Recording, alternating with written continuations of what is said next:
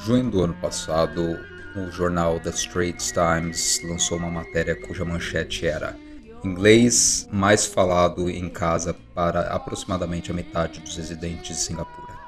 Ela trazia estatísticas recentes de quem fala qual língua na cidade-estado de Singapura hoje, atestando que o chinês Hokkien deixou de ser o idioma majoritário. Agora é o inglês a língua mais falada no trabalho, nas ruas, dentro de casa.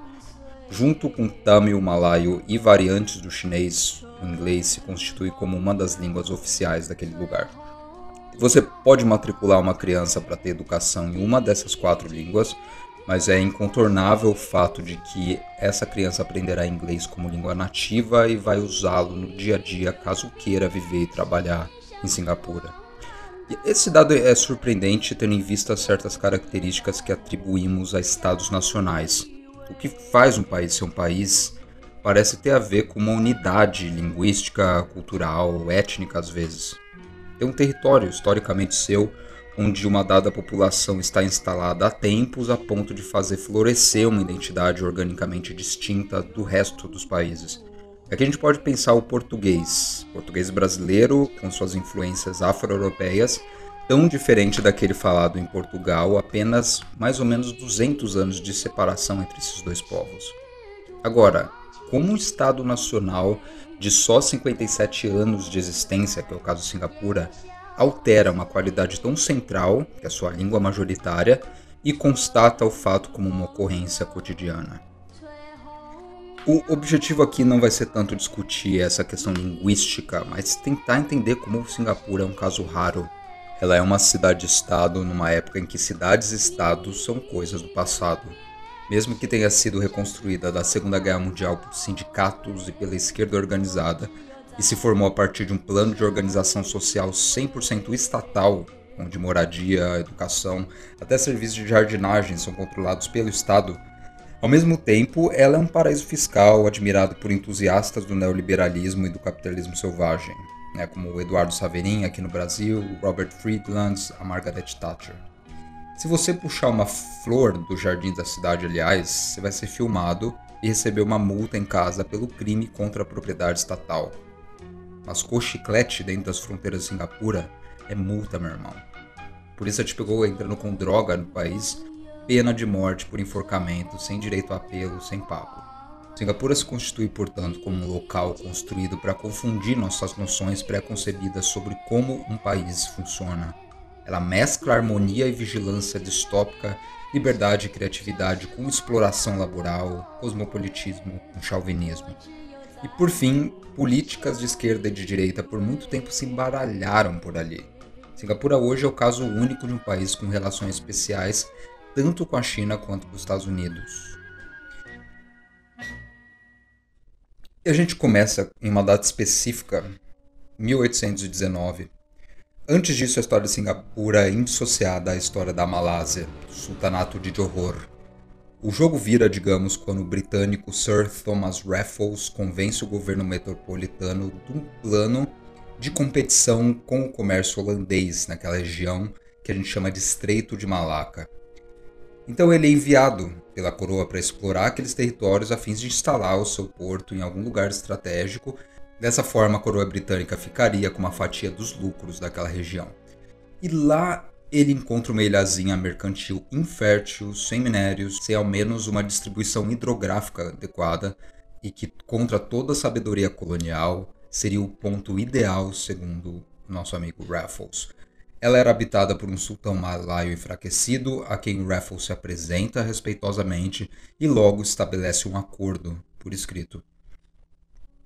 Ele não optou por Singapura sem antes fazer um estudo detalhado de experimentos anteriores, tanto dos holandeses quanto dos britânicos, tentando depreender o motivo dos fracassos de ocupações naquela região, levando em consideração fatores geográficos, etnográficos, culturais que às vezes impediam a integração pacífica das populações locais.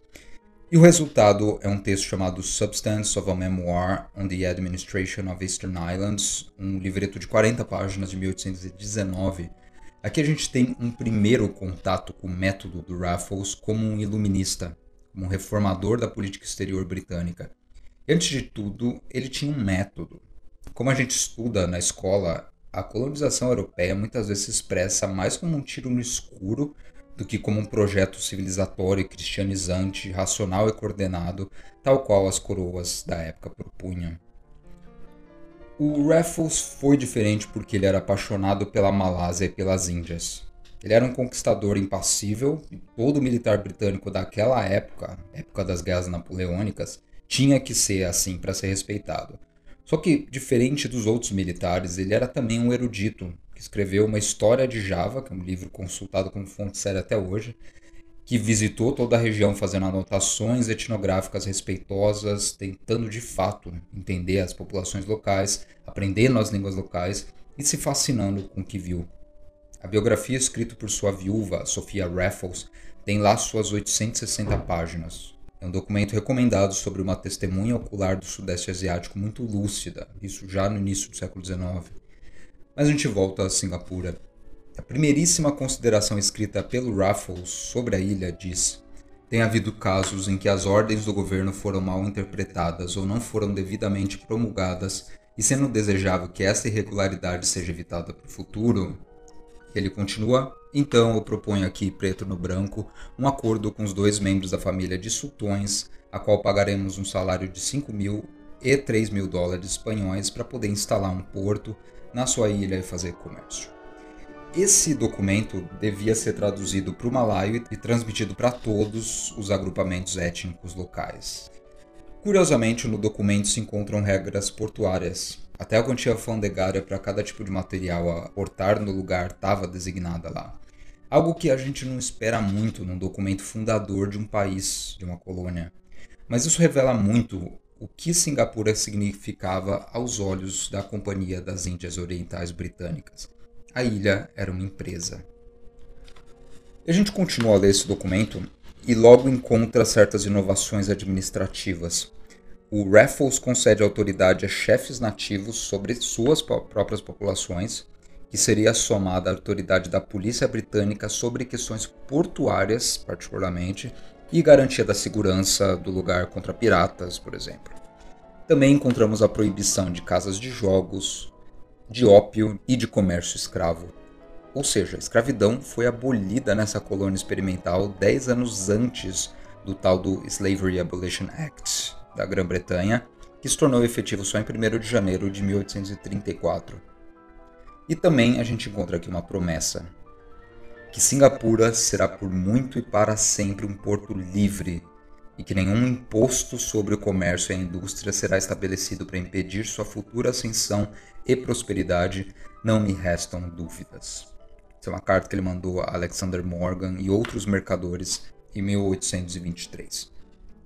E não deu um ano, o Raffles foi convocado para ir para outro porto, para Sumatra, onde ele passou os próximos três anos e meio. No seu lugar, ele colocou um homem de confiança, o tal do Coronel Farquhar, e ao voltar para Singapura, ele teve duas grandes surpresas. A primeira a gente encontra numa carta à Duquesa de Somerset, de 1822, que diz: Em pouco mais de três anos, Singapura passou de uma insignificante vila de pescadores para uma grande e próspera cidade, encerrando em si pelo menos 10 mil habitantes de todas as nações ativamente engajados em atividades comerciais, as quais proporcionam a todos um belo sustento e lucro abundante. Não há queixas de falta de emprego ali, da falta de pagamento de aluguéis ou insatisfação com impostos. Este pode ser considerado o resultado simples, quase mágico, dessa perfeita liberdade comercial que tive a sorte de instaurar. Essa foi a primeira surpresa. Seu experimento de vanguarda estava dando certo, em resumo. A segunda surpresa veio em poucos dias quando ele começou a andar pelo assentamento e se deparou com prostituição jogos de azar, uso de álcool generalizado e drogas. E para o Farquhar, o ato de liberalizar a ilha foi levado à última consequência. Para o Raffles, isso significava trair os princípios mais caros do iluminismo, e ele ficou doido da vida. O iluminismo europeu sofreu de uma ilusão comum de que o espírito humano podia ser guiado por preceitos racionais e atingir a perfectibilidade moral na mesma medida em que atingia a maestria da técnica, da tecnologia. Esse otimismo está presente nos documentos fundadores de várias outras nações. Né? A gente encontra isso nos princípios da Revolução Francesa e Robespierre, curiosamente, era um dos defensores dessa ideia. O Thomas Jefferson, segundo presidente dos Estados Unidos e um dos heróis da Revolução, não titubeava ao defender essa ideia do aperfeiçoamento moral, mesmo que ele possuísse 200 escravos. Mas, com todas as contradições, essa ideia determina o senso mínimo de decência em constituições e que vazam para os nossos sistemas educacionais até hoje. Ela assume que uma vez que você elimina regras injustas, tendências obscurantistas, sacia os desejos básicos de um ser humano ou de um país e lhe dá espaço, ele vai ter caminho livre para desenvolver suas próprias potencialidades. É como uma criança que desenvolve suas habilidades e se torna um adulto melhor e mais livre que nós, nós que não tivemos as mesmas chances. Depois de séculos, espera-se que o resultado seja uma humanidade mais apta, mais contente com a sua vida e mais moral.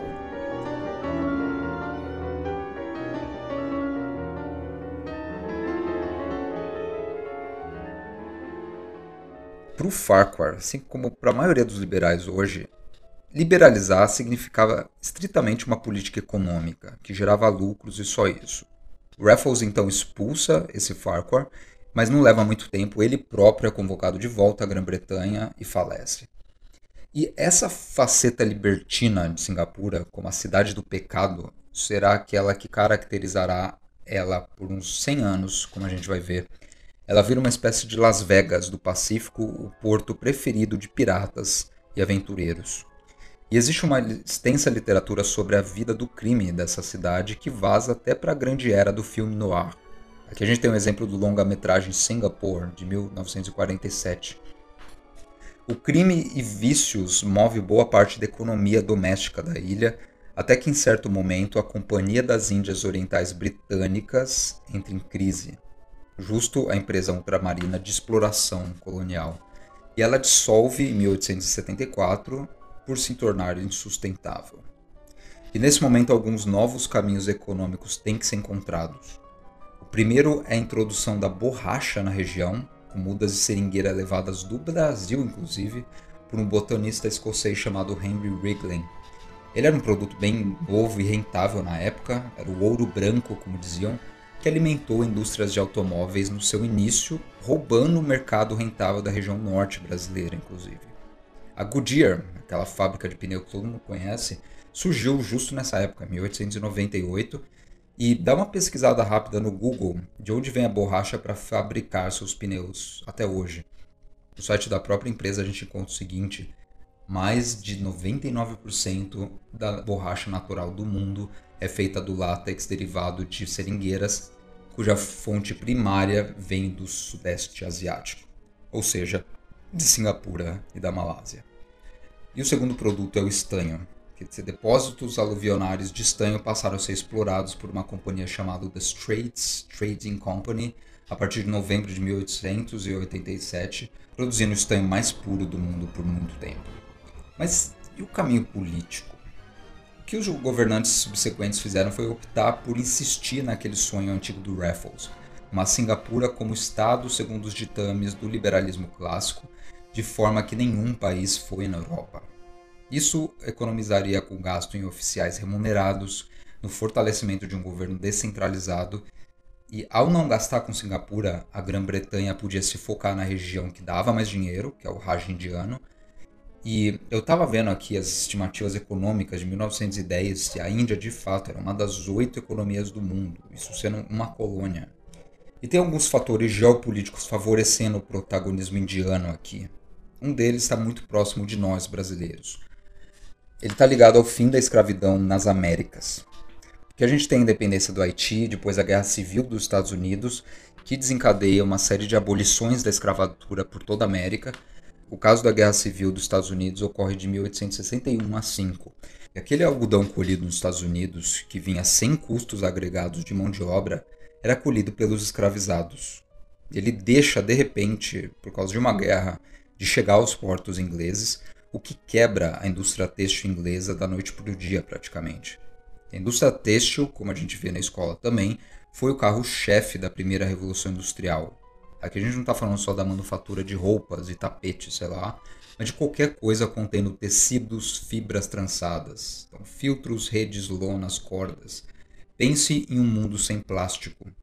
Praticamente tudo gerava em torno dessa indústria. A solução do primeiro-ministro Palmerston da Inglaterra, na época, foi fazer uso de um dos campos que ele tinha abandonado lá na Índia.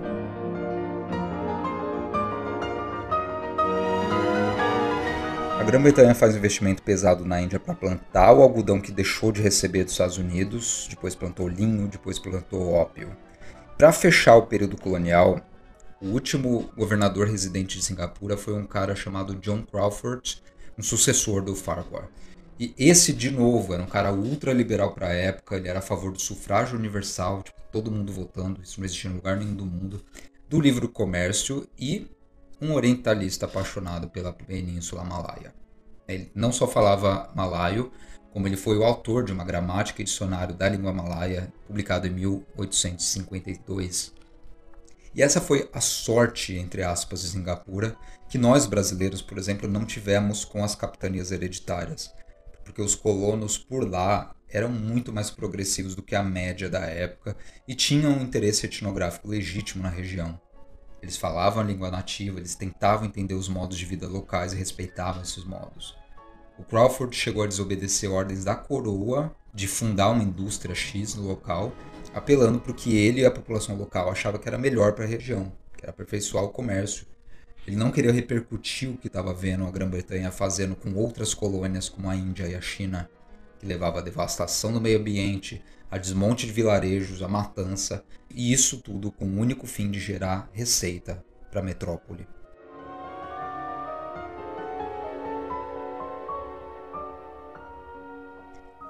Na virada do século XIX, Singapura parecia menos uma colônia britânica e mais um saguão de aeroporto internacional. Gente do mundo inteiro transitando, falando tudo quanto é língua. Havia, porém, uma manutenção mínima de segurança. Então, contanto que se deixasse o dinheiro do comércio fluir, os britânicos não se importavam muito com o que você fazia. Então, líderes comunitários e não os governantes eram os caras que tomavam em mãos o que geralmente é a função do governo. Mas a gente não tem que glamorizar isso. Singapura nunca foi equivalente àquele sonho molhado desse pessoal que jura que estado mínimo é sinônimo de prosperidade.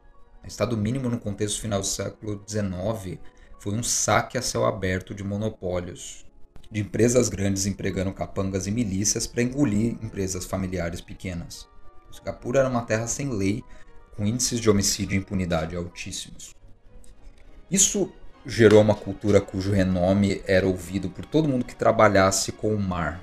Né? E antes de existir aviões, o mar realmente era o monopólio do comércio internacional que envolvia muita gente trabalhadora mesmo. Eu deixo aqui uma cena curta do filme Piratas do Caribe. Move.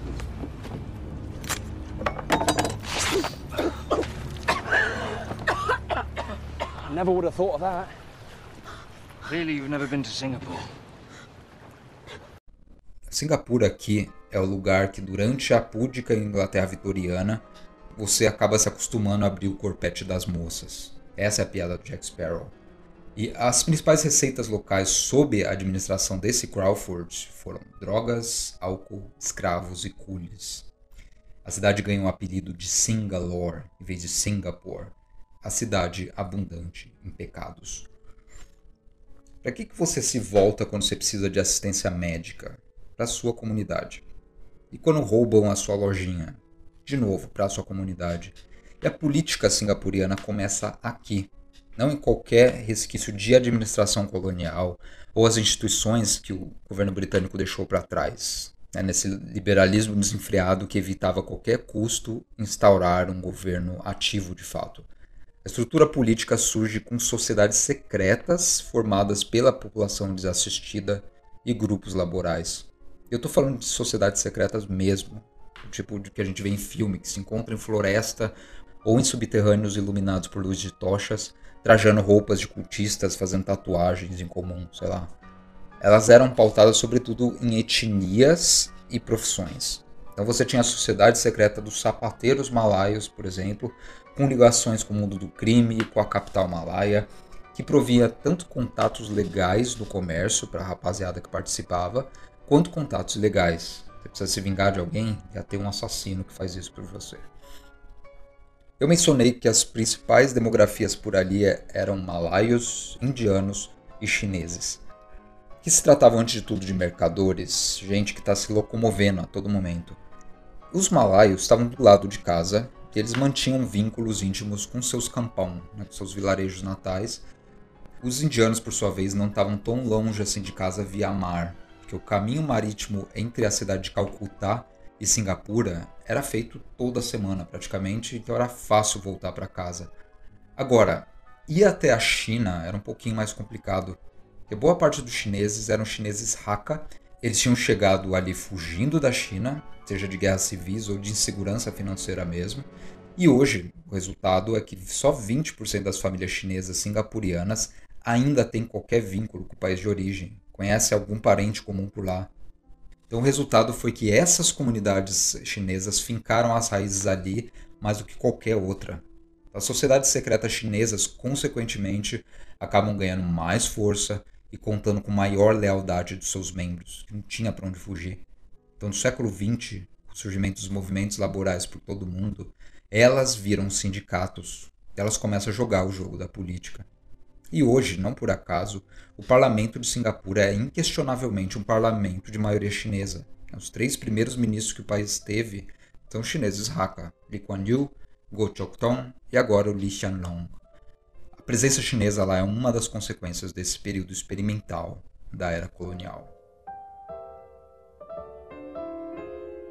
É que eu estou adiantando muito a história para respeitar o tempo de vocês. Mas vamos pensar a Singapura do comecinho do século XX até a independência do país, em 1965, como um país controlado por grupos de interesse e sindicatos profissionais. Então, o sindicato dos alfaiates não está te representando porque você é de uma minoria étnica raca. Você vai e forma o sindicato dos alfaiates raca e disputa com outros chineses e outros malaios. E foi assim que a política sindical e partidária funcionou e funciona por lá, em função desse abandono completo do governo. Então, para assuntos de comércio mesmo, estrangeiros chegando na região notaram que quem movia a cidade não era a administração colonial britânica, os trabalhadores.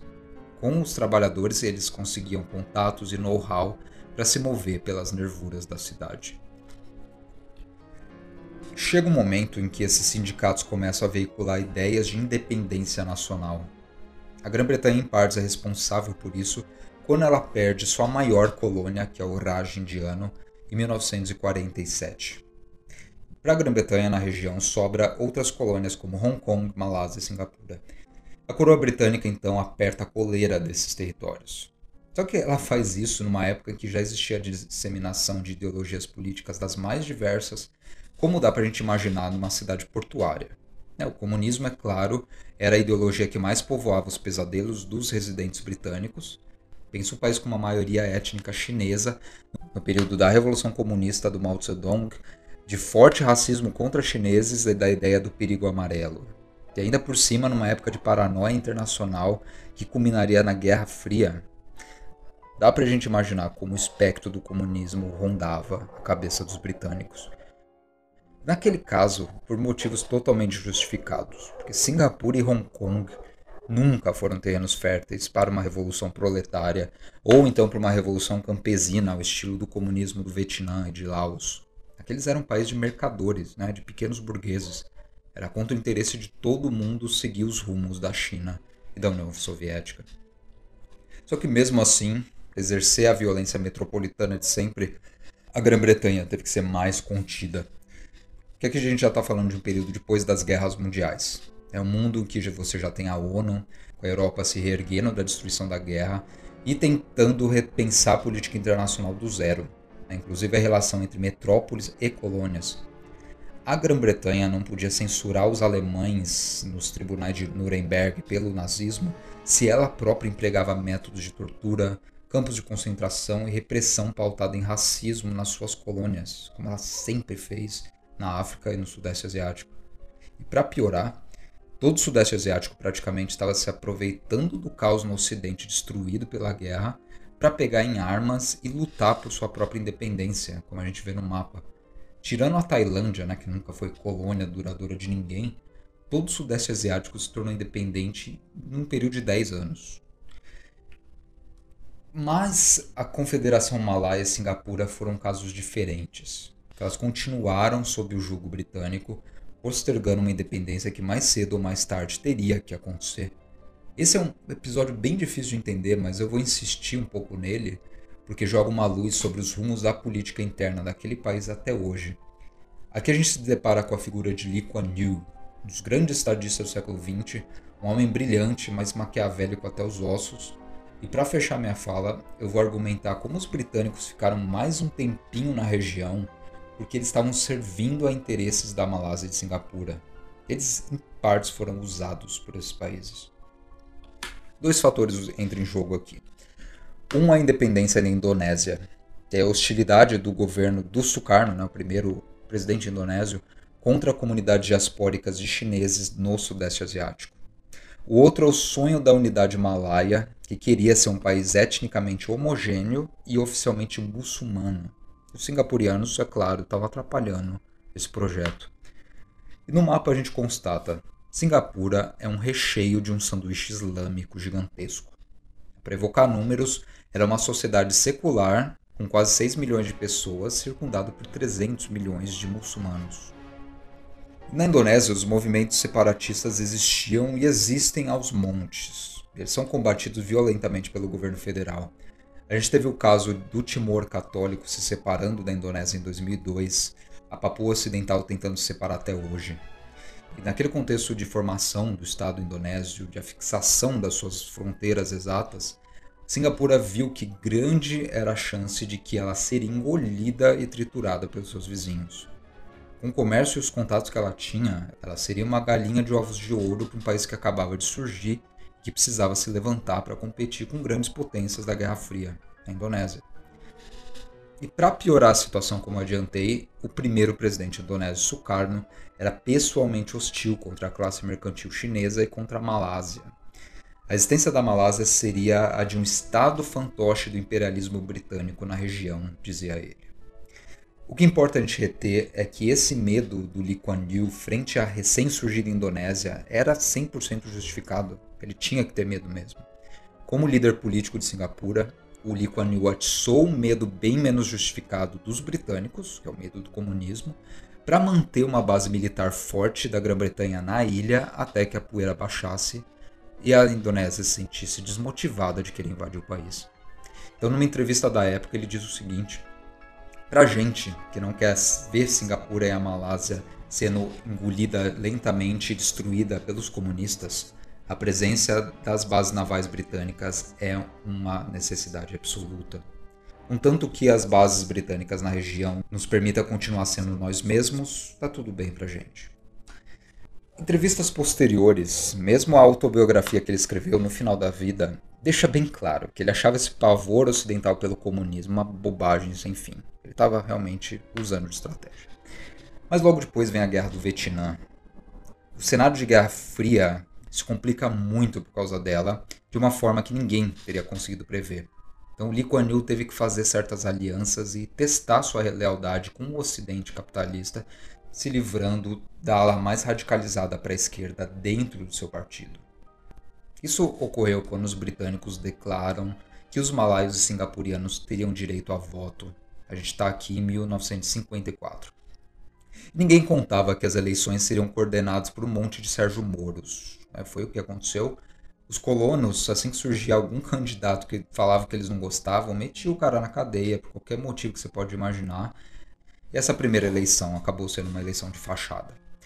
O Lee Kuan Yew foi uma das vozes dissidentes que acabou sabendo jogar o jogo dos britânicos e ele venceu uma eleição decisiva em 1959 pelo PAP, o People Action Party. O erro britânico aqui é o erro de todas as metrópoles. Você primeiro nega instrumentos de civilização a nativos de determinada região, pautado em argumentos racistas. Então você começa a ver que educar esses nativos gera mais grana, mais ordem social nas suas colônias. Daí você passa a dar cargos de confiança aos mais espertos entre eles, então deixa eles se elegerem a funções públicas, e com isso eles provam que eles podem se educar e trabalhar tão bem quanto você. E chega um momento em que todo mundo se pergunta: por que diabos que a gente ainda sustenta a coroa britânica parasítica e atrasa o desenvolvimento do país que os nossos filhos vão herdar se a gente desvalidou um por um os princípios legitimadores da colonização, a farsa da superioridade racial caucasiana, a efetividade da sua administração e mesmo o merecimento que eles têm da nossa confiança. E assim ocorrem movimentos de independência.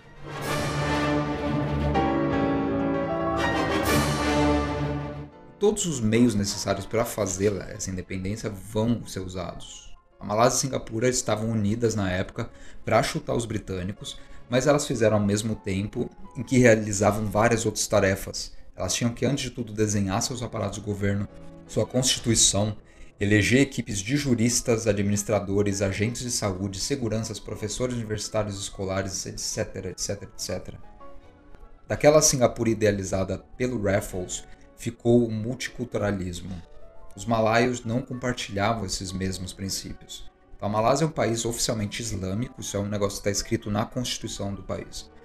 Então, o que a Malásia fez em 1965 foi algo único na história do mundo. Ela forçou Singapura a se tornar independente.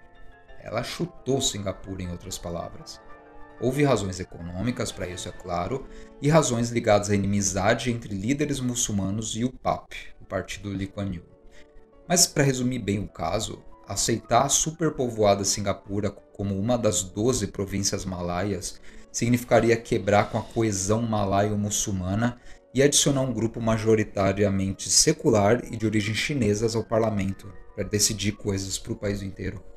Então os malaios decidiram abrir mão da pujança comercial do seu país irmão Singapura e o deixou na mão. Isso quebrou Singapura inicialmente. A ilha tem o tamanho e a população do município do Rio de Janeiro, um país com esse tamanho, pensem. E um Estado nacional precisa de infraestrutura, precisa de uma fonte de energia elétrica, de abastecimento de água, de polo industrial e agrícola. Ele precisa de universidades também, de hospitais, de minas, de aeroportos, de portos. Singapura teve que se virar para criar uma grande parte disso logo depois de duas guerras. Então houve desemprego, houve fome, houve insegurança habitacional.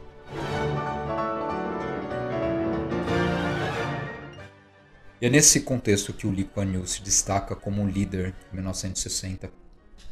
Instaura-se aí um projeto desenvolvimentista que foi acompanhado por um clima de constante crise. O país precisa se erguer logo e a gente vai fazer isso a qualquer custo porque é, é uma emergência.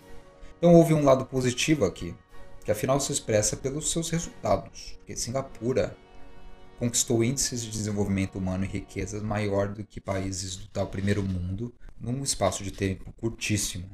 Ela fez isso contra todos os princípios do liberalismo econômico do Ocidente naquela época. Vamos dar alguns exemplos. Diferente do Ocidente nos anos 60, que estava sendo assolado pelo racismo, por crises internas entre grupos demográficos, né, penso Estados Unidos, Singapura seguiria o projeto do Raffles e adotaria um que eles chamam de nacionalismo cívico, é um ideal de que você é parte da nação, independentemente da sua raça ou da sua língua materna. Em seguida, a moradia foi declarada como um direito universal. Todo mundo tem direito de morar em um lugar diferente de uma favela ou da rua. Em qualquer foto que você vê de Singapura, você vai encontrar aqueles condomínios padronizados que misturam o novo urbanismo do Ocidente com o modelo soviético de prédios. A ideia não é só criar um espaço de moradia mas também espaço de convivência e entretenimento no centro desses prédios. Então a cidade-estado Singapura conseguiu resolver seu problema habitacional via uma política que era tanto de inclusão social quanto de construção de infraestrutura. Então eles aterravam favelas, colocavam as pessoas dentro desses prédios e davam condições de pagamento dos apartamentos com juros bem baixos para pagar até a próxima geração. Então, em seguida vieram os planos de estatizar serviços básicos, 60% da economia lá é controlada pelo Estado, o que torna a Singapura da Guerra Fria praticamente um socialismo de Estado, embora ela fosse um país ferreamente anticomunista, anti-União Soviética. 78,7% das habitações hoje são propriedades do Estado. Isso é mais ou menos o número de habitações alugadas no Brasil que geram renda para pessoas privadas, na verdade, é o oposto o preço desse desenvolvimento selvagem foi conformidade da população. Como o país está sempre em situação de emergência, lá impera uma cultura de aceitação de tudo que o governo propõe algo impossível no Ocidente hoje em dia, no modelo de democracia representativa que nós temos. Na visão do Lee Kuan Yew, a multiplicidade de vozes numa democracia gera mais ruído e espetáculo do que um desenvolvimento social palpável. Então, aborto, por exemplo, foi legalizado rapidíssimo, incluído no sistema de saúde em 1974. Até se você tiver um visto de estudante no país, contanto que você tenha mais de 14 anos de idade, você tem direito de abortar se você quiser. Você não precisa do consenso dos seus pais, do seu esposo, nada disso. E como que eles fizeram isso? O ministro da Saúde da época, que é o Chua Sian-chin, recebeu reclamações de grupos religiosos quando a lei do aborto estava sendo discutida no parlamento, como a gente pode imaginar. E a resposta dele foi uma só: sua vontade individual não será imposta sobre a maioria, não quer abortar, não aborte. E a lei passou. Não se falou mais nisso, porque uma porção de outros problemas foi evitada com isso. Isso é draconiano e fere os ânimos dos religiosos? Enfim, eu deixo para vocês decidirem, mas invariavelmente o que a gente pensa e a opinião de grupos particulares não importam muito para os políticos de Singapura. E por isso o tipo de dinâmica de governo que eles têm os permite eliminar problemas com uma rapidez que democracias ocidentais não conseguem mais. Cabe a gente pensar se os preços disso valem a pena. Uma repercussão negativa do governo Kuan Yew foi o estabelecimento de facto do PAP como um partido único. Porque pode haver outros partidos, existem vários. Mas se você for de outro partido, chapa, você não vai ser eleito, tá? Na prática é isso. Na tela eu deixo uma frase famosa do World Winka, o escritor e militante nigeriano, de que a Guerra Fria foi fria só no hemisfério norte, porque no sul ela pegou fogo. Pegou mesmo. Um reflexo dessa Guerra Fria em Singapura se vê na própria história do PAP. Para implementar um plano de reestruturação social tão robusto, como a gente disse, o partido se deu um poder absoluto. Ele expulsou e exilou qualquer um que discordasse do Lee Kuan Yew.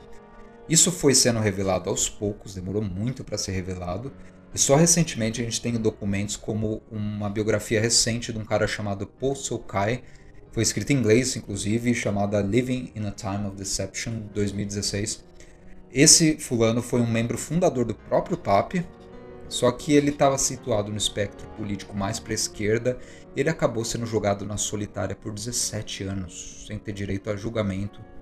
O negócio foi feio por lá.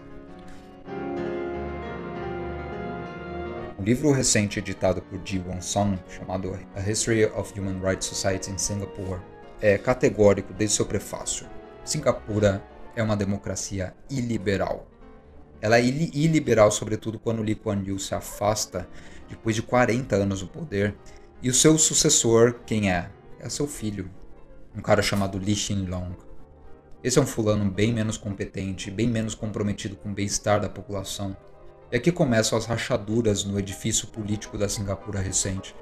A rede Al Jazeera lançou uma entrevista extensa com o próprio neto do Lee Kuan Yew, um indivíduo chamado Lee Hsien-gu, que não pode mais voltar para o país por ter feito críticas abertas à continuação do governo Lee Kuan Yew pelo tio.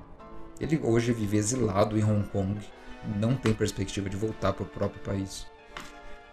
Uma estratégia jurídica comum que ele condena nos membros atuais do PAP é a de se livrar de qualquer oposição via processos de difamação.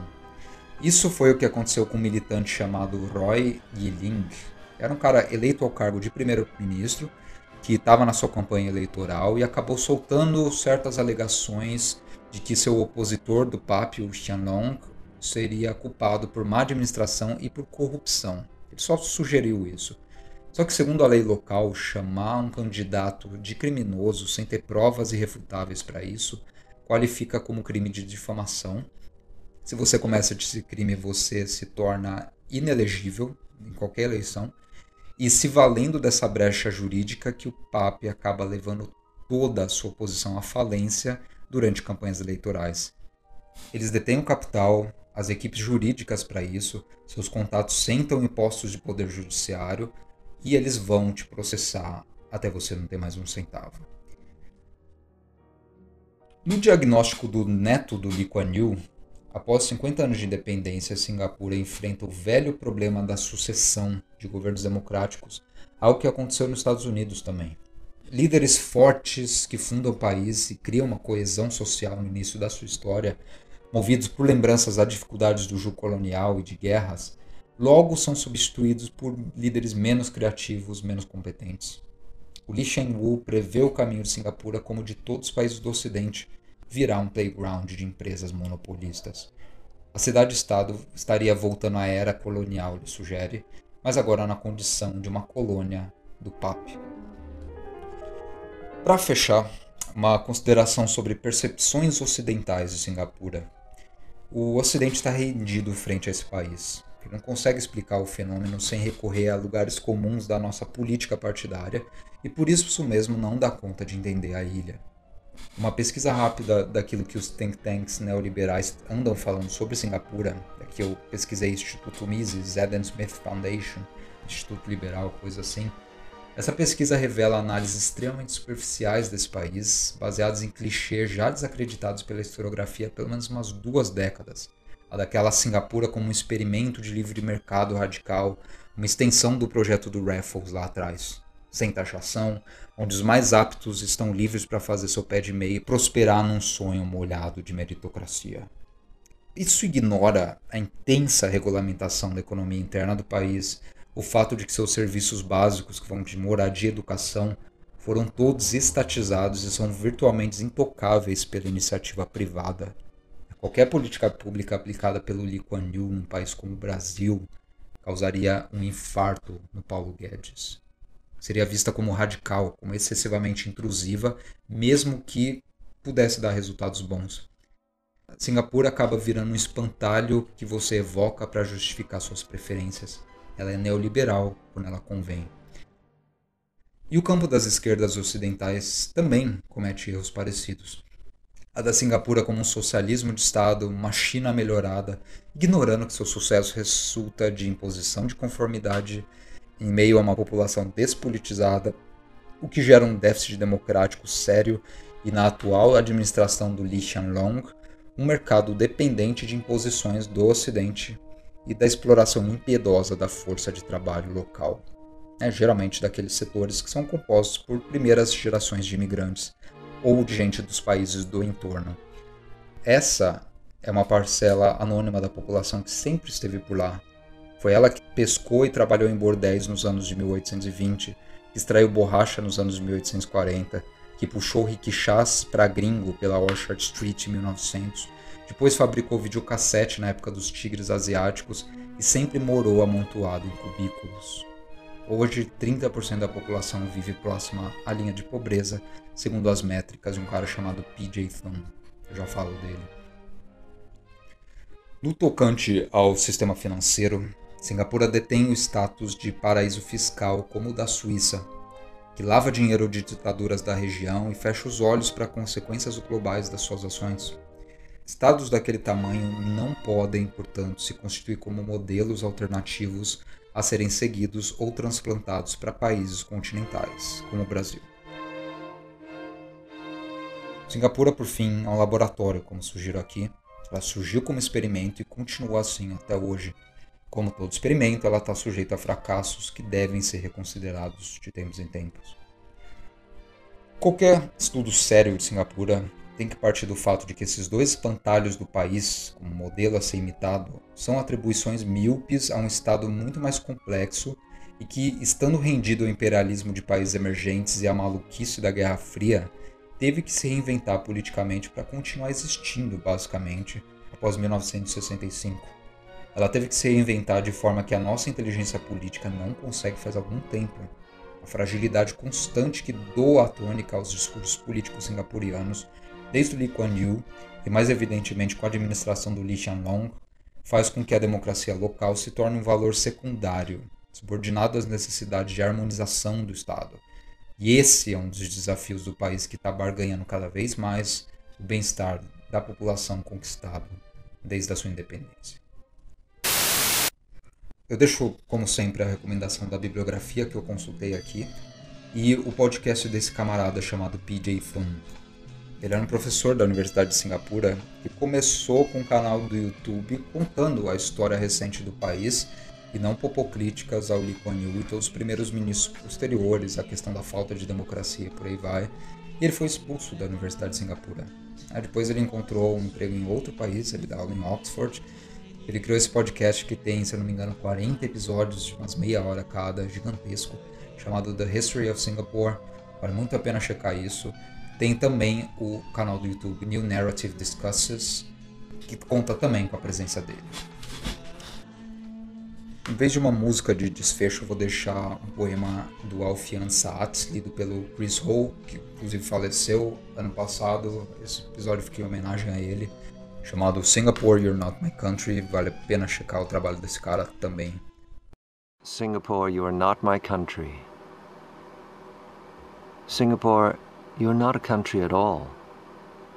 You are surprising Singapore. Statistics starved Singapore. soulful Singapore of tourist brochures and Japanese hourglass cabayas. You protest, but without picketing, without rioting, without Catherine Lim, but through your loudspeaker media, through the hypnotic eyeballs of your newscasters and that weather woman who I swear is working voodoo on my TV screen. Singapore, what are these lawsuits in my mailbox? There are so many sheaves, I should have tipped the postman. Singapore, I assert you are not a country at all. Do not raise your voice against me. I am not afraid of your anthem, although the lyrics are still bleeding from the bark of my sapless heart. Not because I sang them pigtail pinafore breakfast at chalk shoot in school, but because I used to watch telly till they ran out of shows. Do not invite me to the podium and tell me to address you properly. I am allergic to microphones and men in ego suits and pubic wigs, and I am not a political martyr. I am a patriot who has lost his country and virginity. Do not wave a cane at me for vandalizing your propaganda with technicolor harangues. Red Adam Seaman, white Missouri men says the colorful language of my eloquent generation. Your words are like walls on which truth is graffiti. This has become an island of walls. Asylum walls, factory walls, school walls, the walls of the midnight Astana. If I am paranoid, I have learnt it from you. Oh, my delicate orchid stalk Singapore, always thirsty for water, spooked by armed archipelagos, always gasping for airspace, always running to keep ahead, running away from yourself. Singapore, why do you wail that way? demanding my IC. Singapore, stop yelling and calling me names. How dare you? Call me a chauvinist? An opposition party? A liar? A traitor? A mendicant professor? A Marxist homosexual communist pornography banned literature chewing gum liberty smuggler?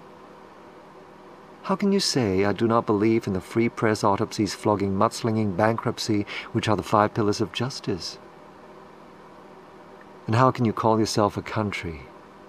You terrible hallucination of highways and cranes and condominiums, ten minutes drive from the MRT. Tell that to the battered housewife who thinks happiness lies at the end of a Toto queue.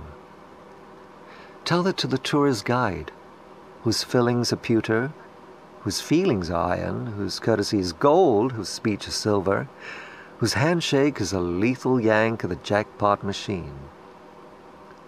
Tell that to my imam, who thinks we're all going to hell. Tell that to the Chow Bing, who has seven stitches, a broken collarbone, and three dead comrades, but who will not hesitate from thrusting his tiger ribcage into another fight because the lanterns of his lungs have caught their own fire, and there is no turning back. Tell that to the yuppie who sits in meat markets disguised as pubs, listening to Kenny G disguised as jazz on handphone disguised as conversation, and loneliness disguised as a jukebox. Tell that to all those exiles whose names are forgotten, but who leave behind a bad taste in the thoughtful mouth, reminding us that the flapping sun linen shelters a whiff of chloroform. Tell that to town councilmen who feed pigeons with crumbs of arsenic. Tell that to Nadra Hurto, also known as Maria, who proved to us that blood spilled was thicker than water shed, and she was caught pining under a stone angel in the nunnery for her husband. Tell that to Ah Ming, who bore six hairy bastards for our nation. Tell that to Lee Kuan Yew's squint. Tell that to Joseph Ng, who flashed his rambunctious ass for the newspaper front cover, boosting circulation and sealing his image as my visionary iconoclastic dream visitor, who shaves my head amidst a shower of one cent coins, and both of us are pure again. Tell that to my warrant officer who knew I was faking. Tell that to the unemployed man who drinks cigarettes, smokes tattoos, watches peanuts, unself conscious of his gut belched debts, and wife having an affair with a salesman of nervous breakdowns. Tell that to our Maya Angelos who are screeching like witches' United Nations style poems populated by China Babi Baya Tonche Malayu Malaskilling Grago Matsali. Tell that to the fakirs of civil obedience whose headphones are pounding the hooving bass lines of Dam Yata, Dam Yata, Dam Yata. Tell that to the statue of Lipo at Marina Park. Tell that to the performance artists who need licenses like drivers and doctors and dogs when all they really need is just 3% of your love. Tell that to the innocent faggot looking for kicks on a Sunday evening to end up sucking the bit hard pistol muzzle of the CID, ensnared no less by his weakness for pretty boys naked out of uniform Tell that to the caretaker of the grave of Radin Mars. Tell that to Chisun John Smirk.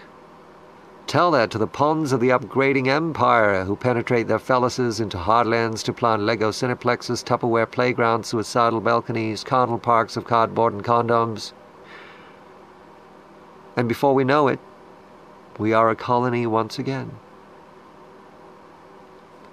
Tell that to Malaysia, whose Desiru is our spittoon, whose TV2 is our amusement, whose Bumiputras are our thread, whose outrage is our greater outrage, whose turtles are weeping blind in the roaring daylight of our cameras.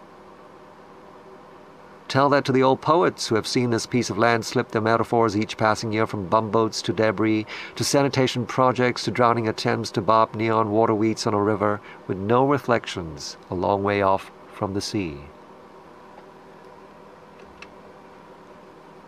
Oh, Singapore, your fair shores, your gallons, your GNP. You are not a country. You are a construction from spare parts. You are not a campaign. You are Lassia's posters. You are not culture. You are poems on the MRT. You are not a song. You are part swear word, part lullaby. You are not paradise. You are an island with pythons.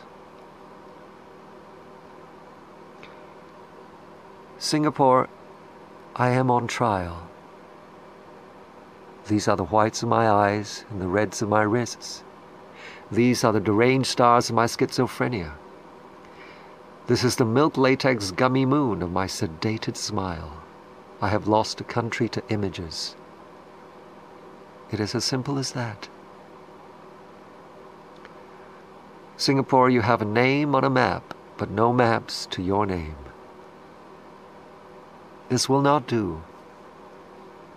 We must stand aside and let the lion crash through a madness of symbols back to that dark jungle heart when eyes were still embers waiting for a crownless prince of Palembang.